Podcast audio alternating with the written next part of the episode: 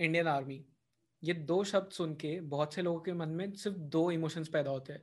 पहला, खौफ का, दूसरा प्राइड का।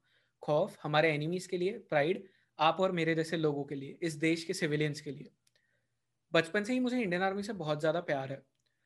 मेरे एक भैया थे, जिनके एक फ्रेंड थे जो इंडियन आर्मी थे आर्मी में थे। एंड जब भी वो घर आते थे, वो मुझे अपने आर्मी की स्टोरीज बताते थे। जिस तरह की उनकी पर्सनालिटी थी, वो सब देख के, सुन के मुझे इंडियन आर्मी से प्यार हो गया था। इनफैक्ट बहुत लंबे समय के लिए मैंने ट्राई भी किया था इंडियन आर्मी में जाने के लिए, बट मैं नहीं जा पाया। I I mean life had some other plans for me so I followed that plan and here I am today doing this podcast but then I got this really amazing opportunity जहाँ मुझे colonel Nehru के साथ में एक podcast करने का मौका मिला। एंड हमने बहुत बातें की इस पॉडकास्ट में। हमने पहले तो जाना कि उन्होंने इंडियन आर्मी क्यों ज्वाइन की थी? फिर हमने जाना कि जब उन्होंने इंडियन आर्मी ज्वाइन की थी तो कैसा उनका माइंडसेट था उस टाइम पे? उन्होंने मुझे स्टोरीज बताई अपने टाइम की। उन्होंने एक रियल बॉर्डर क्या होता है, उसके बारे में मुझे बताया। एंड उन्होंने ये भी बताया कि उनका क्या विजन है इंडिया को लेके? क्या इंडिया कभी सुपर पावर बन पाएगा या नहीं? इसके बारे में भी हमने बातें की। So do watch this episode till the end आपको बहुत मज़ा आएगा। ये एपिसोड मेरे दिल के बहुत करीब है। So just like share and subscribe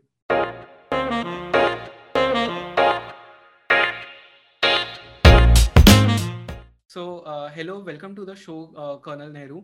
Um, it's an honor to have you here, sir, because since my childhood, I have been fascinated by Indian Army. Um, in fact, I had plans to join the Indian Army, but life had some other plans for me, so I couldn't join the army because of that. But then it's it's really a huge honor for me to have you here on the show and do this podcast with you. Um, once again, sir, welcome to the show. Thank you so much, and it is my pleasure. Yeah. I'll, I'll like to dive straight into it. Um, and the first question which I have for you is, um, why did you join the Indian Army? Like, do you remember that moment when uh, you thought that, okay, um, this is a time I want to join the Indian Army, I want to serve the nation? Do you remember that moment? Uh, firstly, no big thoughts like serving the nation and all that were there. Okay. I joined NDA in class 11th. Okay. And uh, I was staying in Meerut, Kant, and uh, we had uh, officers children who were there are uh, among our class fellows. Okay. And they used to talk about joining nda and all that and how life is. And invariably we had one odd senior who had joined nda and in leave he used to come and visit us and we used to see that the guy looks very trim and you know quite toned and all that after joining nda so this motivation was there and uh, what I had gathered uh, roughly, uh, I am from a lawyer's background. Uh, I mean, I've, I didn't have anyone directly in my family. My both my parents were lawyers. Okay. So I felt that NDA offered a somewhat a lifestyle similar to what we were having in our school. You know. Yeah. So uh, we would have uh, plenty of physical activities, sports, and all that and uh, that uh, appeared like an attractive idea and also it uh, you know we had a feeling that you know it's the premier institution it's a, uh, yeah, yeah. a very reputed place and if you can join that and, I mean you can get trained you can become an officer and that too at government expense you know okay. so were quite appealing. So I said, yeah, let's give it a go. In fact, uh, one naval officer's son, he brought the form also for me. I couldn't get it myself. So these guys were quite, you know, uh, proactive types. So unfortunately, he didn't make it. He joined Navy much later. Okay. So he brought that form and all. तो हमने क्या करा और हम पहुँच गए यार फौज में कोई नेशन वेशन का सर्विंग का कोई ऐसा बिग थॉट नहीं था यार very frankly okay sir you you talked about NDA मेरी ऑडियंस को आप समझा सकते हो एनडीए होता क्या है? वहाँ पे किस तरीके से uh, आपको ट्रेन किया जाता है? Okay okay fine see National Defence Academy Khadakwasla is the very you know reputed organisation for training the defence forces and it has uh, it dates back to earlier we had a joint services wing which was headquarters in uh, Dehradun. And then uh, National Defense Academy came up in Khadakwasla it's in Pune and it's a very beautiful place. I, I, don't know how much acres of property it is but it's a huge property. And we have got uh, large uh, space uh, I mean, if anybody who visits uh, NDA will be fascinated. It's very impressive. Mm-hmm. I mean, I uh, did training there for three years. Then I was posted as instructor there for two years. And even now I go, I find it very impressive. You know, the mess, the museum, yeah. uh, the Peacock Bay, the lake, uh, the equestrian area, घुड़सवारी जहाँ होती है, glider dome जहाँ पे glider की training होती है. Uh, I mean, it's a uh, pretty impressive setup. So, uh, you know, uh, people uh, join National Defense Academy after 12th class nowadays. In our times, 10 plus 2 system was just about getting established. So they gave us an option that after 11th also, if we could clear the written exam of UPSC of NDA, then we could join NDA after the SSB. Okay. So I was one of the lucky ones who could get a sort of a, you know, one class jump that way. So we joined after the 11th class. So this is how people join and uh, then it is a tri-services organization and people get trained for army navy and air force so there is a uh, you know uh, i mean a common training uh, syllabus is there till the fourth term and in fifth and sixth term that is one year of training there the specialized training for the respective services is conducted okay. so okay. once the people like uh, i uh, was an army person uh, so when I joined uh, Indian Military Academy Dehradun after finishing my NDA, the training duration for uh, ex-NDA people is of one year only, whereas for the direct entries is one and a half years. So six months we get the benefit. And similarly in the other training academies also people get. Okay. So, um, sir, before we um, go more deeper into this conversation, um, can you explain to our audience like what is the hierarchy or the designations which Indian Army has right now? Indian Army, you want to know the entire this thing, starting from the chief of army staff. Uh, yeah, we have yeah. one, then we have, uh, then we have army commands are there. Uh, seven commands are there. Northern command, uh, then Western command, Southwestern command, then Southern command, Okay. Then uh, come up, you have a central command in, in Lucknow. Uh, then uh, is there, we have got an army training command. Okay. Then there is the Eastern Command uh, based in Kolkata, which is looking after uh, the entire eastern sector of Arunachal Pradesh and all that. They come from review all the counter-terrorist operation, uh, Assam and all that. So, but they are all lieutenant generals command the army commands. Okay. and chief is there sitting in the Delhi Army headquarters, and uh, then uh, under the you know uh, our commands of the army in their static headquarters, there under them we have the corps. Okay. I mean, there, there are number of corps. Like uh, normally, a command will have uh, two or three corps. They are also commanded by lieutenant generals, and under them you will have divisions. Divisions will be commanded by a major general, and uh, after the division will come a brigade, which will be commanded by a brigadier. And in a brigade, you will have uh, three uh, battalions and supporting uh, services elements. So, uh, like a normal infantry brigade will have three infantry battalions. And under a battalion, you will have rifle company, support company, headquarter company like that. A battalion command would be done by a brigadier would command a brigade, then major general for the division, then lieutenant general for corps, lieutenant general for uh, the army uh, commands, and chief is uh, general. So, um, sir, uh, I'm I'm sure you have served for so many years, and you had um, a great life in the Indian Army. Um, if you had to choose your key learnings or some habits which you picked up from the Indian Army, what would be those? Key habits, uh, well, it's a thing to think about. Uh, first is that I got into the, uh, you know, what army life is uh, all about. That idea started developing once we joined NDA. Hmm. There were not very much a specific uh, arm related training, as I told you, till our fifth and sixth term. But the culture of the organization was same because our you know, instructors were there from the defense forces, all uh, Army, Navy, and Air Force, and we started getting an idea of how the differences are there also between the three services. Yeah. So uh, some cultural things we picked up.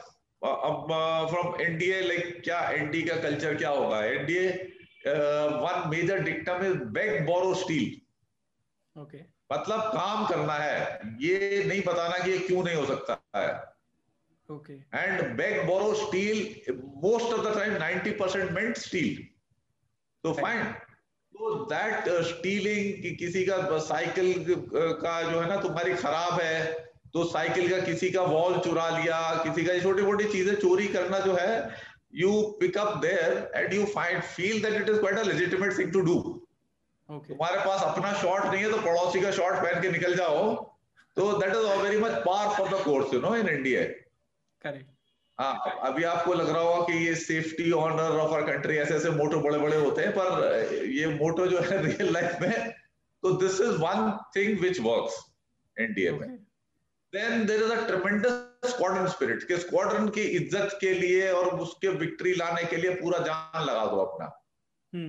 so that is uh, which uh, you know is a culture which uh, permeates through NDA and the other thing is that you know we pick up the culture of NDA के भाई ज़्यादा time waste करने का ज़िंदगी में है नहीं because there are so many things to do you have to study academics भी clear करना है foreign language पढ़ना है वो भी clear करना है right. workshop की classes है वो भी सीखना है मतलब हमने वो लकड़ी वो चारपाई का वो भी बनाया हुआ है जॉइंट यू नो तो वर्कशॉप वो भी सीखना है मशीन में भी जाके सीखना है कि फाउंड्री शॉप कैसे करेगी। बेल्ट करके लोहा डालोगे एक सांचा बनाओगे ऑल दोस्त एक घुड़सवारी है उसके भी टेस्ट है। फ़िज़िकल ट्रेनिंग के टेस्ट है ड्रिल के टेस्ट है। हर चीज़ में टेस्ट है और uh, करना है। I mean so many things are there तो यू हैव टू जस्ट मतलब रेल की पटरी से अगर आप उतरे तो दिक्कत आई। तो you have to and time is limited and you have to sleep also क्योंकि थके रहते हैं। करेक्ट तो you know you develop a sense of efficiency Right. And I try to imbibe this NDA life culture in my life, and it has held me in good stead. And today I guide my students on No Frills Academy to try and adopt this kind of lifestyle to bring in greater efficiency in our lives.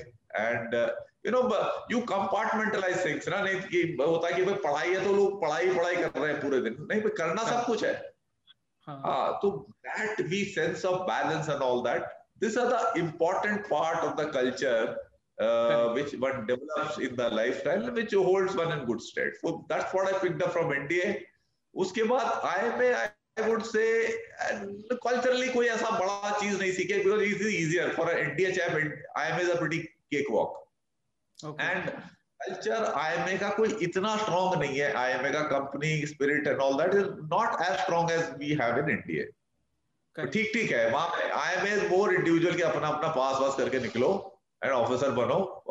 तो that kind of spirit is there in IMA thereafter once we join the battalion then our real life starts you know in the service.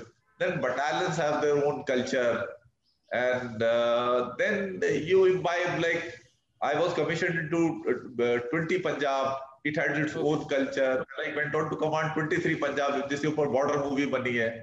Then it has its own culture. So I would like more of uh, 23 Punjab जिसके ऊपर ये border movie बना है.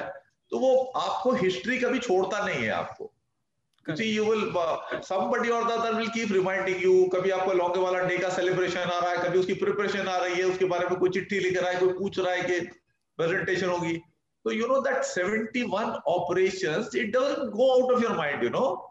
You may be thinking कि वो 71 में हुआ था इतना पुराना हिस्ट्री में चला गया। No it it is there आपका म्यूज़ियम में कोई विज़िट करने आएगा उसको साथ आप जा रहे हो। वो पूछेगा अच्छा यार ये हेलमेट किसका पड़ा हुआ है? ये क्या है यू नो तो all those things you know history keeps you connected and it keeps you motivated जैसे आप घर में सोचो ना किसी का दादा वादा कोई बड़े आदमी थे उनके बड़े अचीवमेंट थे तो घर में अगर उनकी हर दूसरे तीसरे दिन कोई उसकी बातचीत होती रहे कि उन्होंने ये किया था this becomes quite inspiring right. So these are the things which happen in the you know in the army life and formation uh, होती है जैसे मैंने बताया ब्रिगेड है डिवीज़न है. उनका उतना तगड़ा कल्चर नहीं होता है। तगड़ा कल्चर जो है वो होता बटालियंस का ही है। Because they are the real team they have very this solid culture तो एक जवान जो है वो अपनी जान मान सब देने के लिए बटालियन रोज की इज़्ज़त के लिए तैयार रहता है। Right that is how the mental mentality develops culturally correct correct so sir this brings me to the next question which is हमने देखा है बहुत से बार कि जो uh, एक आर्मी पर्सनल होते हैं um, उनके बीच में बहुत अच्छी कमराडरीशिप होती है एक सेंस ऑफ़ बिलोंगिंग होता है। क्योंकि आर्मी um, में शायद आपके साइड में जो बंदा खड़ा है वो उसके ऊपर भी आपकी लाइफ उतनी ही डिपेंडेंट है जितनी आपकी खुद के ऊपर है तो how do you build this camaraderieship in a battalion और in the Indian Army you see uh, you take your mind back whenever you have faced the greatest of difficulties and whoever has been your companion or around you you will develop the best of bonds correct वो NDA की training में होती है मतलब ज़िंदा रहना ही मुश्किल हो जाता है पनिशमेंट मिल रहा है survival is difficult and you extrapolate this thought of training to battalion in field में अब टफ एरियाज़ है स्नो बाउंड एरियाज़ है सियाचिन में चढ़ना ही मुश्किल है, ज़िंदा रहना मुश्किल है, राशन पहुंचाना मुश्किल है केरोसिन ऑयल उठा के लाना मुश्किल है. And then if you faced war then perforce you have to trust क्योंकि आप अकेले तो लड़ नहीं सकते। अब आपने पड़ोसी को अपना जो बड़ी आपका है उसके साथ ट्रस्ट करके ही चलना है तभी आप बच सकते हो। तो once you face this difficult times you know तो वो बॉन्डिंग अच्छी हो जाती है। अब uh, अब फौजी तो आपके uh, उसमें है नहीं ऑडियंस में क्रिकेट तो पूरा हिंदुस्तान देखता है। अब देखो जब ये कितने छत्तीस रन पे कितने पे आउट हो गई थी ना इंडिया की टीम जब हाँ, हाँ, ऑल आउट हो गई थी। हाँ, तो उसने बोला रवि शास्त्री ने कहा were it like a match of honour की छत्तीस run? This is the bond you have now right क्या हम छत्तीस पे आउट भी हुए थे? अब हम कुछ करके भी दिखाएँगे। एंड यू नो फिर करके भी दिखाया उन्होंने। hmm. that spirit comes you know that uh, when you face adverse adversities तो बॉन्डिंग अच्छी हो जाती है। अभी आई एम हियरिंग कि जैसे एक किसान आंदोलन चल रहा है तो ये जब साथ साथ बैठे हुए तो इनके घर में जो प्रॉपर्टी ऑपर्टी के अपने लैंडमेंट के डिस्प्यूट थे इन्होंने वैसे ही रिजोल्व कर लिए। करेक्ट हम तो भाई भाई है यार हमारा तो एक ही एजेंडा हम यार स्ट्रगलिंग फॉर सेम थिंग तो हम अपने छोटे छोटे लैंडमेंट की क्यों डिस्प्यूट में पड़ते हैं? Let's finish them off you know because common difficulty has increase their bonding Correct. So those things are there. I mean, we are very normal guys like you and I. I mean, there's nothing different between you and अब तुम भी और मैं हम difficulty में रहे होते कहीं माइंड फ़ील्ड में हम साथ गुजर गए होते और ज़िंदा निकल आए होते तो तुम और मैं ज़िंदगी भर नहीं भूलते एक दूसरे को यू नो किसी कहाँ उड़ जाएगी एक दूसरे को ट्रस्ट करके ही चल रहा है 100% तो that is how it is यार। राइट सो सर um, आपने एक बहुत इंटरेस्टिंग बात कही कि ट्रॉमा uh, एक वो sense of camaraderieship sense of belongingness बना देता है अपने आप। एंड um, ये एक्चुअली बनता है जब आप किसी ऐसे सिचुएशन से जाओ जिसमें ट्रॉमा हो या पेन हो या बहुत हैप्पीनेस हो उस मोमेंट्स में। And which brings me to like एक सिविलियन को जरा भी आइडिया नहीं होता कि बॉर्डर एक्चुअल में कैसा होता है because for us border is what they show in the movies और TV shows so I want to know from you कि बॉर्डर एक्चुअली होता क्या है रियल में वहाँ पे क्या होता है and what is the whole atmosphere there like You see, as far as international border is concerned, so that is demarcated. You know, you have border pillars, hai, अब पूरा आपका जो है नॉर्दर्न कमांड से वेस्टर्न सेक्टर में उतरते आओ तो पूरे में हमने फेंसिंग लगा रखी है बीएसएफ है उनकी बॉर्डर आउट पोस्ट है। तो वहाँ का तो सिनेरियो अलग है और उनके पाकिस्तान के रेंजर्स की होती है पोस्ट उसमें कोई ऐसी टेंशन का एटमोसफेयर नहीं रहता वहाँ पे। वहाँ पर क्या होता है कि like in some places you may have your agriculture fields which are little ahead of the fencing तो वो लोग जाएँगे बीएसएफ उनको आने जाने देगा। इनमें क्या होता है यहाँ पर ट्रिकी एरिया जो है वो चीज़ें होती है यहाँ पे वेपन्स की स्मगलिंग हो जाती है ड्रग की स्मगलिंग होती है उसमें तुमने सुना भी होगा न्यूज़ में आती है टनल बना ली है इस तरह की चीज़ें। हम्म, तो these things happen sometimes people are complicit also तो let's not get into all that तो वहाँ पे कोई ऐसा टेंशन का एनवायरमेंट फौज नहीं फील करती होती ठीक है? समटाइम्स वी वुड जब के यू नो टेंशन जब बढ़ जाए जैसे कारगिल वॉर हो रखी थी तो हम कुछ टाइम के लिए बैन करने चले गए थे बॉर्डर्स वगैरह तो उनकी भी रेगुलर आर्मी आ गई थी। रेंजर्स वगैरह की पोस्ट को बीफ अप कर दिया था। आई मीन हमारी भी बीएसएफ और उनकी रेंजर्स भी रहे थे वहाँ पर। तो वो we are not feeling that kind of tension Now, the kind of tension which you would like to know is something which is happens on the LOC and the LAC. अब इसमें difference है। जो पाकिस्तान वाला है, वहाँ पर we are deployed almost eyeball to eyeball सामने सामने। है दिख रहा है तुम्हें पाकिस्तानी तीन सौ, चार सौ वो बैठा हुआ है? इधर आप बैठे हुए हो। सबकी ट्रेंचेज है उसमें मूवमेंट कर रहे हैं शेलिंग भी हो जाती है फायरिंग भी हो जाती है, ऐसी अनप्रोव्ड भी इंसिडेंट्स हो जाते हैं कैजुअलिटीज भी हो जाती है। तो वहाँ पर tension is almost palpable but you develop this lifestyle कि आपने मूवमेंट जो करना है वो छह फुट वाली ट्रेंच आपने खोद रखी होगी उसके अंदर ही मूवमेंट होगा ओपन में नहीं करना movement because you can be shot at right तो वहाँ पर ये मामला रहता है। This is the scenario of LOC fine you see as far as lac is concerned here there are there is no mark demarcation of the boundary. Uh, we uh, identify the, the delineation through maps. Hmm. Uh, in which little bit of uh, you know variations in interpretation may, may be there so right. that is how it is and you are not generally seeing uh, there is no eyeball to eyeball deployment uh, on the indian side most of the places the deployment is fairly sparse and there is a summer posture of deployment and there is a winter posture of deployment. That to some extent is there on the LOC also at times. Uh, but here it is quite a bit. You know that in the summer, uh, when winters are there, there quite a bit of snow is there. Then the deployment is thinner. And uh, when the summer posture is there, then the deployment uh, becomes little denser. Uh, still, compared to the LOC, the deployment is much sparse. Uh, except in some areas, like I served in uh, Sikkim, uh, there places like Nathula, uh, which are very important passes. There, the deployment is quite dense because it's an important axis which we have to guard. Otherwise, the deployment is pretty sparse. And what happens is that on the Indian side, we are often deployed on the dominating heights, whereas China is not deployed in that manner. They reside in their camps, which are uh, at a reasonable distance away, and they have a very good life. They have their own electricity generators, they play basketball, volleyball, and play their games. You know, they have a normal camp life. They grow their own vegetables and all that uh, in their camps and they periodically come to patrol their side of the LAC. Uh, the patrolling points you would have heard now. This Ladakh was very much in news. You know, this patrolling point, this and that. So like that, they come to their patrolling points. We also go, but we remain deployed on heights where there normally Chinese are not deployed in that manner. right So this is uh, the scenario as far as how the border looks like.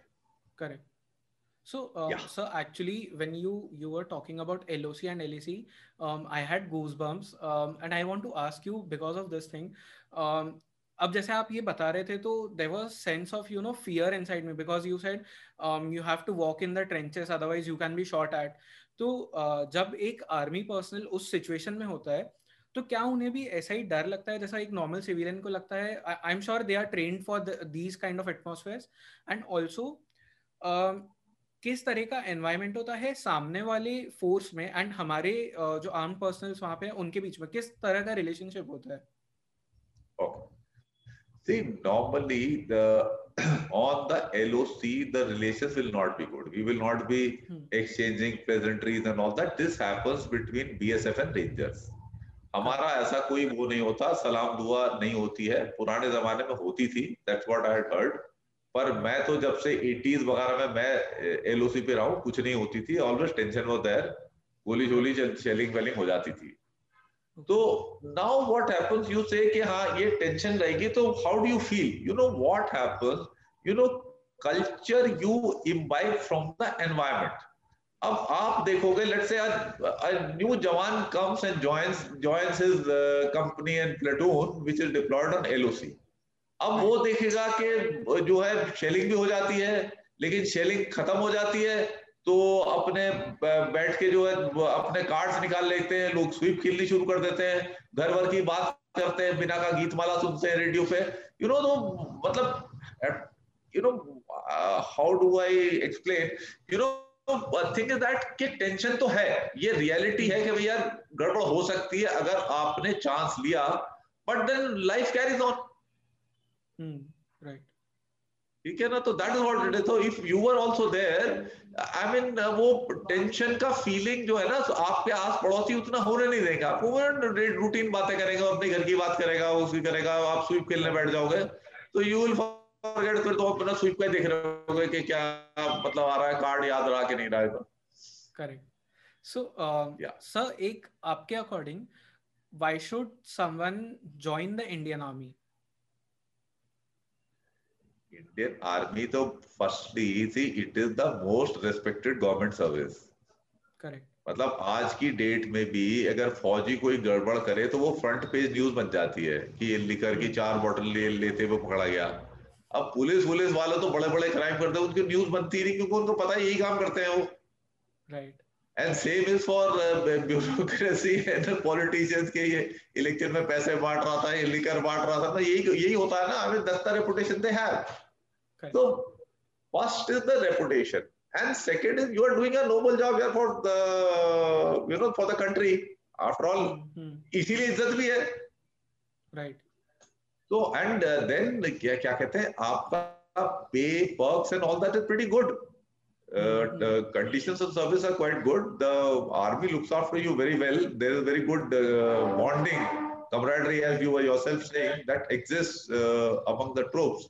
ये है पे salary है फिर resettlement का भी plan वैन करके you know for helps you out in that तो it becomes a pretty good service to join and आज की डेट में जैसे तो जॉब वॉब की भी इतनी मुश्किल हो रखी है तो anybody who can you know वो एक मील भाग सकता है अपने सवा पाँच साढ़े पाँच मिनट में ही can do is eight chin-ups and all that is a from chair and अपना वो टेंथ का मैथ्स वैच कर सकता तो it is a good thing to join as a jawan in the fauj correct but sir I am sure कि जिन लोगों के फैमिली में uh, पहले जैसे किसी के फादर होते हैं किसी के भाई होते हैं या मदर होती है आर्मी में या आर्म फोर्सेस में for them it is easy to uh, you know get into that mindset कि okay I want to get into army. But for someone like me जिनके फैमिली से कोई आर्मी में नहीं है या आर्म forces में नहीं है um, what kind of mind should uh, should people like me have if they want to get into the army? Mindset uh, see firstly we should uh, realize that it's not just a job you know it's a lifestyle. Right. you adopt a lifestyle you know and you should be genuinely liking that kind of lifestyle. People really get you know uh, attracted. The special forces red maroon beret and all that. So yes traction तो है तो that means people are liking it and it should be genuine because you can't fake it you know fake करके आप right. long innings नहीं survive कर सकते फौज में right. and other thing is that you should uh, get disciplined uh, you should get physically fit uh, you should stop wasting time right. and uh, you know develop a lifestyle in which you know you take rational firm and quick decisions If mm. this kind of mindset you have, then you can yeah. be quite suited for the defense services. Right. But then, sir, um, how easy or difficult it is for someone um, who is a civilian to get into the army? Like, what kind of changes do they have to go through? And similarly, for a Jawan who joins, wo bhi apna training karega. So he right. does his recruit training in the training center. He picks up the culture and uh, does his, you know, clears his tests and all that. And imbibes the qualities which are required तो कोई ऐसा कष्ट नहीं है. It's not such a big deal you know and good bonding है. You develop good friendship and all that people generally young people जब जवान they're happy and young officer quite happy joining the battalion right correct and sir and mind you I will one more thing I will add you know people are happier in field areas than peace areas मतलब कोई मेरठ दिल्ली में बैठा हुआ जवान या officer is not happier than a uh, you know jawan or officer who's serving in the kashmir valley that chap is happier हाँ ये सही क्या मैं कुछ जेन्युइन काम तो कर रहा हूँ यहाँ पे right then uh, yeah so uh, this this brings me to um, what happens when you retire like what happens to the army personnel when he retires um, कैसी लाइफ होती है आफ्टर द आर्मी लाइक क्या opportunities मिलती है what what is what is the life after army exactly like so we get back to civilian life and it is not a great shock to us because we are in touch with our family members and friends who are not in the army so we are regularly, when we go on uh, chutti, we are meeting them. So we know how life is uh, for them. Correct. And uh, then, you know, the knowledge and skills acquired during our uh, army career in the defense, in the defense forces, the army or your navy, air force, they can be put to good use in the civilian world also. Right. For example, flyers can fly aircraft and uh, to fly, uh, you know, aircraft of uh, Indigo, SpiceJet or something is far easier than flying a MiG-21 or MiG-29. Correct. It's a cakewalk. Yeah. Uh, naval naval guys can work on merchant vessels and they get paid much more. Signalers can work in the telecommunication center. Engineers can work in the construction sector.